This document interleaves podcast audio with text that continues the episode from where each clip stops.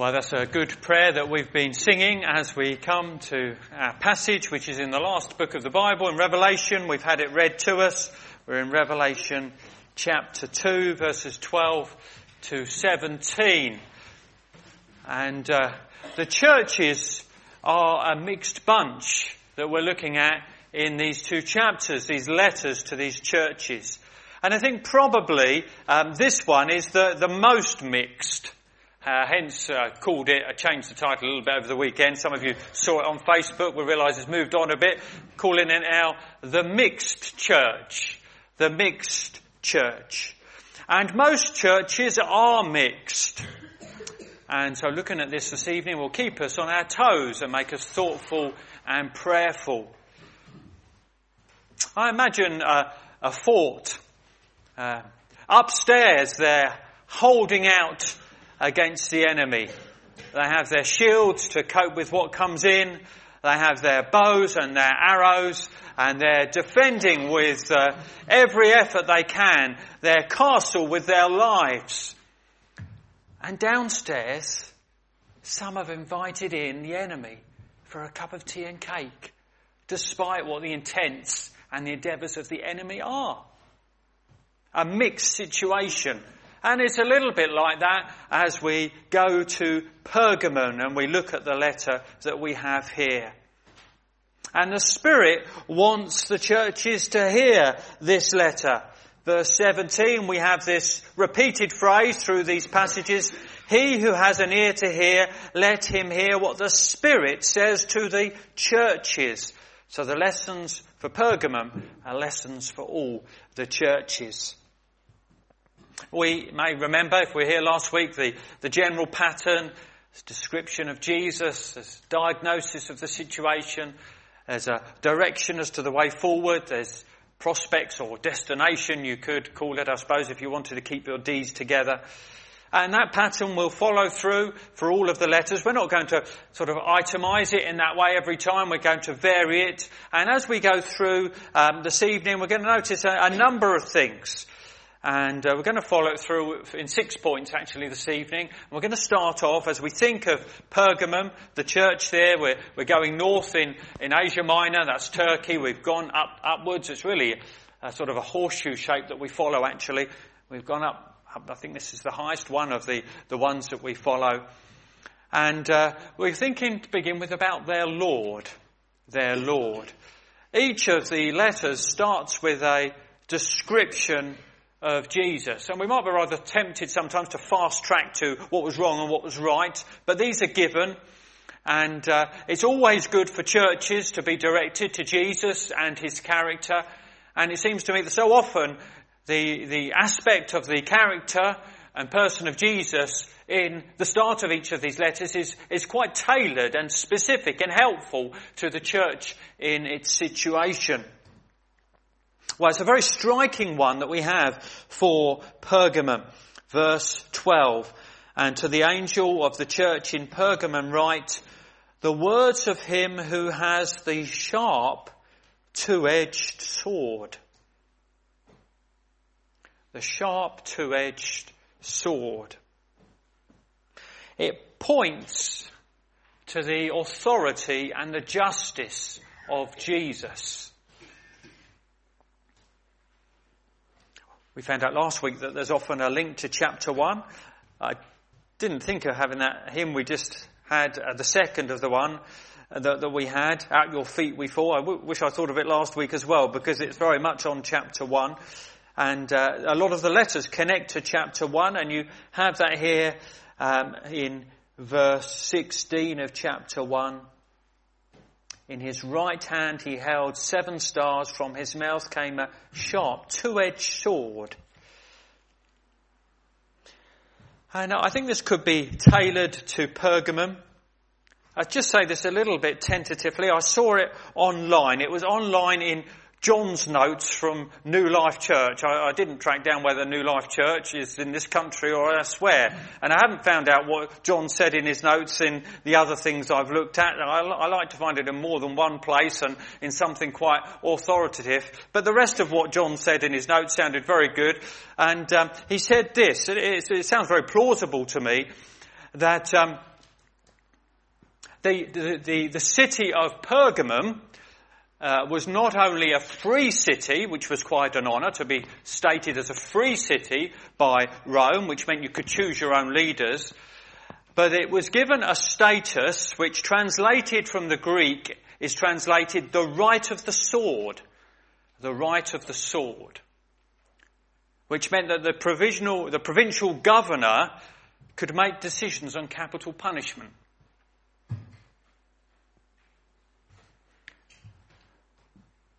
Well, if that was the case, and if that was being implemented as it, as it was against Christians, that capital punishment, that execution,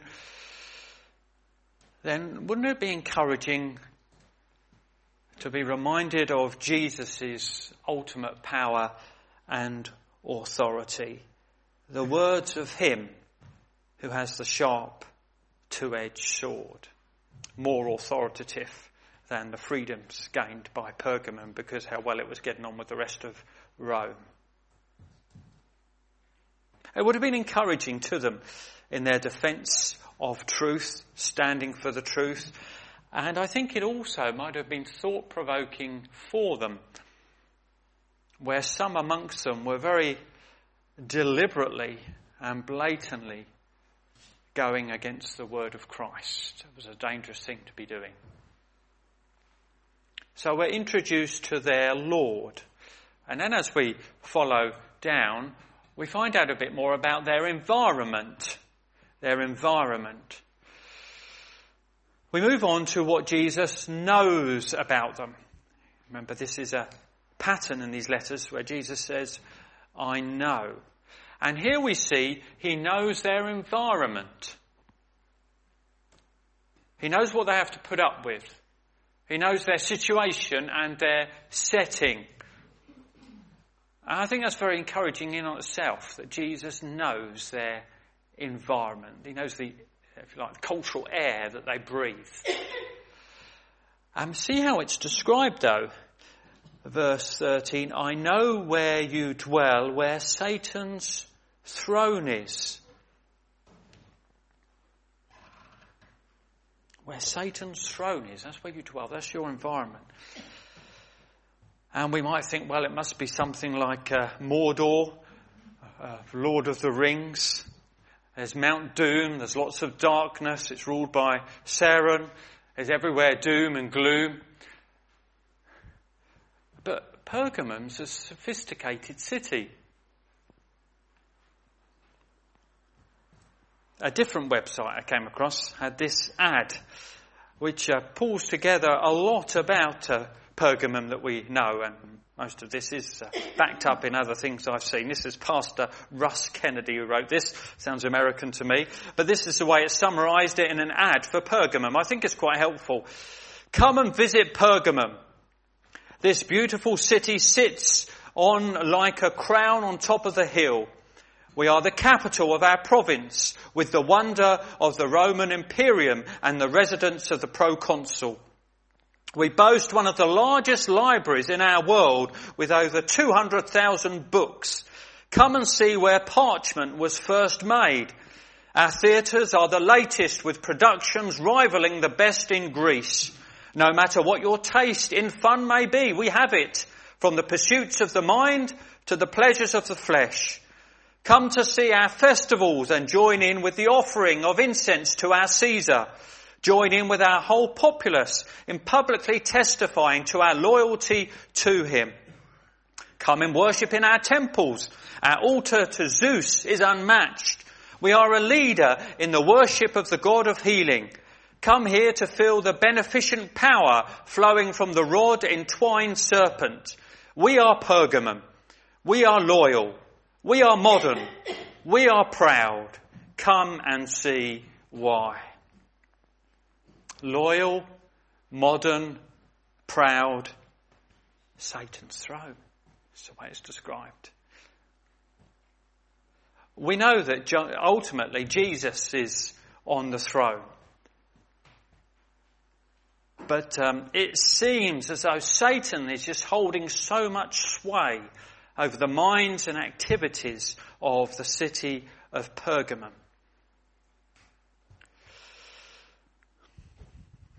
Well, maybe in your street or your family or your workplace or your college, it sometimes feels like uh, Satan is on the throne. That's, that's your environment, what you're battling in and living as a Christian in. Well, take heart that Christ knows your environment. He knows your environment. And as we carry on down, we see their faithfulness. We see their faithfulness. Some there were faithful. A lot were faithful. Um, let's not overlook this. Jesus doesn't overlook this. He mentions the positives first in these letters. It's as if he's especially looking for the positives, eager for the positives, wanting to endorse the strengths. And this is how it's described then in verse 13. Yet you hold, despite your environment, you hold fast my name and you did not deny my face. That's quite a description, isn't it? You hold fast to my name. You did not deny my faith. So these people were under pressure, but they didn't buckle. It's so easy, isn't it, when the, when the heat is on to deny Jesus. Even Peter did. We read that in the Gospels. But here, the people he's talking of at the moment, they, they didn't deny. They held fast to the name of Christ. Uh, the Roman temples uh, weren't just places of worship. They were also where a lot of business was done. To be in in the temple was where transactions were made, favourable terms were made. It was good commercially to be involved with the life of the temple. And often as the day went on and the evening on, the entertainment developed and the entertainment would be immoral entertainment. And revelry would follow. That was part of the package of the life of Pergamum. But some of them didn't join in. They stayed away. They stayed clear. Or they went at an early stage before it got unsavoury. Jesus comments in what he says to be written on one particular man, Antipas. Remember last week we talked about the first um, martyr outside of the New Testament documents that we're aware of, being Polycarp at Smyrna. Well, there, here's another one within the New Testament documents who lost his life. And it carries on in verse 13 even in the days of Antipas, my faithful witness, who was killed among you where Satan dwells. And I imagine as they heard this read, you know, they could picture his face. You know, they knew who this was. We don't, we just see Antipas, it was an odd name. They knew his face. And perhaps they could remember the, the threatenings that were happening to Antipas because he wouldn't sort of toe the line and maybe they saw him get marched off, or maybe they were there at the execution, or the news soon got to them of the execution of, the, of Uncle Antipas in the life of the church who had died. And he'd been a faithful witness. And some are of similar ilk here at Pergamum. See, the upstairs, if you like, have been battling on faithfully for the truth.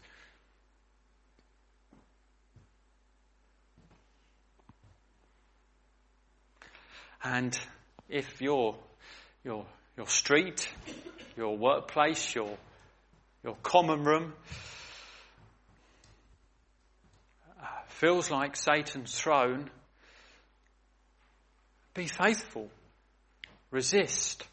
Steer clear of what's not good. Hold fast to the name of Christ as following the positives of Pergamum. That's following the upstairs of the fort, if you like. But it was a, a mixed church, as our title says. And so there is another part of the story. And we come on to their compromise. their compromise. So it's now for the negative. The situation was, was different in other parts of the church.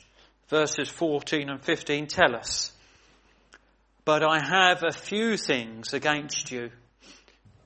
You have some there who hold the teaching of Balaam, who taught Balak to put a stumbling block before the sons of Israel so that they might eat food sacrificed to idols and practice sexual immorality.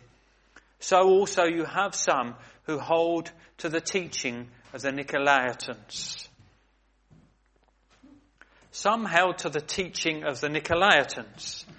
That had reared its head at Ephesus, but they had resisted. That wasn't the case here at Pergamum. The teaching of Balaam is another way of describing it. I think it's the same teaching. And in the teaching of Balaam, it's taking you back to an earlier uh, book in the Bible, to the book of Numbers.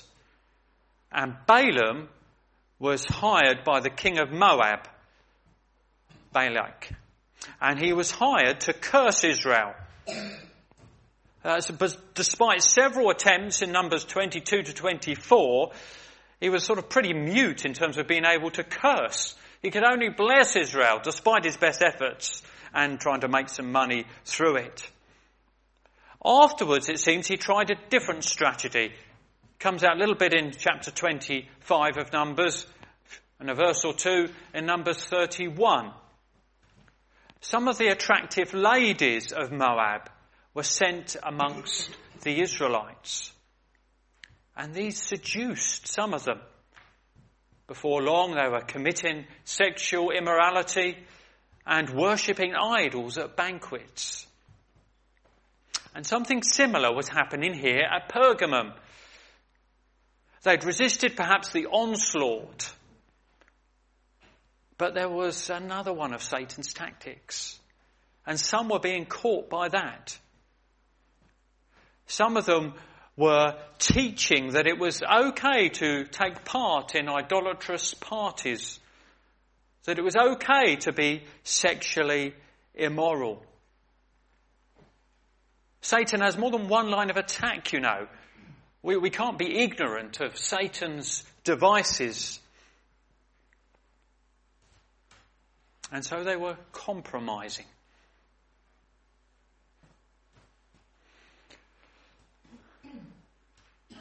Well, are we compromising? Or some of us? Sexual immorality? Sex outside of marriage? Is very prevalent in our society. A little is thought ill of it. Is it creeping into the churches? Idolatry is very prevalent in our society. Uh, sometimes much more subtle these days than perhaps in Pergamum's days, and difficult to pick up in ourselves and others. Money, possessions, status, pleasure put before God. Sometimes it is perhaps more obvious. People start to worship a different God dethrone Christ and put their trust in something else.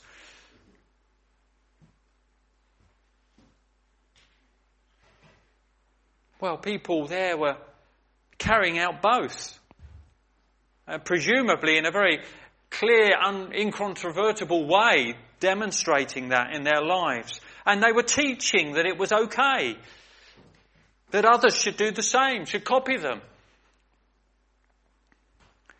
And as churches, we need, don't we, to keep watch that the values of the culture around us don't sort of backwash into the church, flood the church with idolatry and immorality. A church cannot sit content while its people are clearly involved with immorality and idolatry. There was compromise at Pergamum, and Jesus draws their attention to it. And so we go on to their need, the direction that Jesus gives. What, what does Christ direct this church to do, this mixed church, this compromised church? Verse 16. Therefore, repent. Realize. Wake up to it. Be convicted. Change your mind. Turn around. Let things be different. Act differently as a whole church. It is interesting it's said to the whole church. So not all the church were involved with these things, but the whole church is told to repent and react.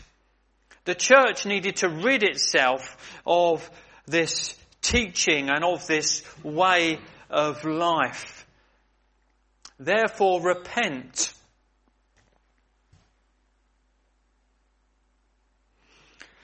Well, this can be one of the most difficult areas of, of church life. But we, we are responsible, churches are responsible as a whole if people amongst them, as professing Christians, continue to live lives that are compromised and are influencing others to do so. It doesn't mean you don't befriend those whose lifestyles are plainly out of kilter with the word. 1 Corinthians 5 verse 9 would lead us to be friendly with unbelievers of different backgrounds. It doesn't mean that we don't want professing Christians uh, to be restored and come back. That is lovingly our big concern where there is any straying away. But those who blatantly pursue idolatry and immorality, well, they shouldn't have positions in the church. They shouldn't be given a platform to share their views. They shouldn't be seen as in fellowship with the church. They shouldn't be treated as brothers and sisters in the spiritual family, all the while they are persisting and pursuing this line of thought and trying to influence others in the same direction. A clear stance needs to be taken by churches in these situations. It's connected with what we sometimes call church discipline. Jesus calls them, their need is to repent, to repent, the church as a whole. And Jesus makes clear that if the church does not deal with them, that he will. We carry on in verse 16.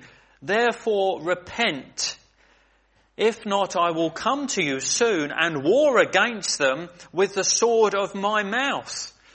So the authoritative justice of Christ, which is usually rever- re- um, reserved for his enemies, will be used um, for those who profess to be part of his church but who are blatantly going against his will in their lives of immorality and idolatry. He said, I will turn again. If you don't deal with them, I will deal with them.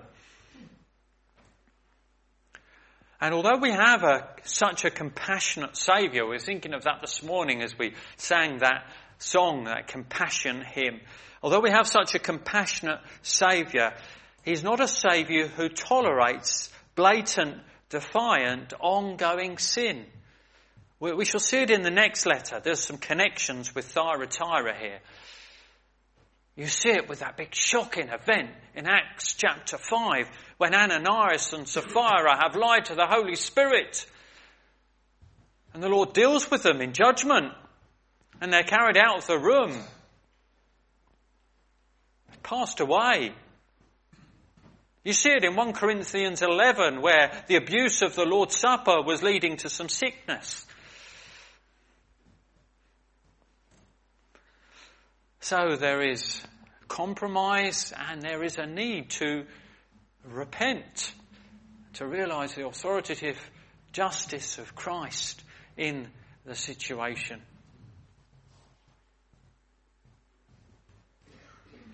So we have five of the things so far. Their Lord, their environment, their faithfulness, their compromise, Those downstairs, sort of having tea with the enemies, while upstairs they were battling it out. Their need to repent, to, to, to push out the enemy, and to push out those who are wanting the enemy in. And then we come lastly, and it is so encouraging, isn't it, that in, even in such a mixed situation, the Lord encourages kindly those who are obedient with great prospects, and he talks about their future. What was the future of those who remain faithful? Those who repent? Those who side with Christ? Well, there was two wonderful things, and they're in verse 17. He who has an ear to hear, let him hear what the Spirit says to the churches. To the one who conquers, I will give some of the hidden manna, and I will give him a white stone with a new name written on the stone that no one knows except the one who receives it. Now there's different views on what these two things are and you can feel free to pursue them in the books and so forth if you want. I don't generally find it helpful to spill out too many views to you when we come to these messages. But there are different views, especially on the second one. The first, let's go to the first. First, to him who conquers, I will give some of the hidden manna. The manna. That was also in Numbers. That's one of the positive things in Numbers, isn't it? And Exodus. God's provision. Daily bread given to meet their need. The food and feast that they needed. Manna. Why a hidden manna? Well, I, I was wondering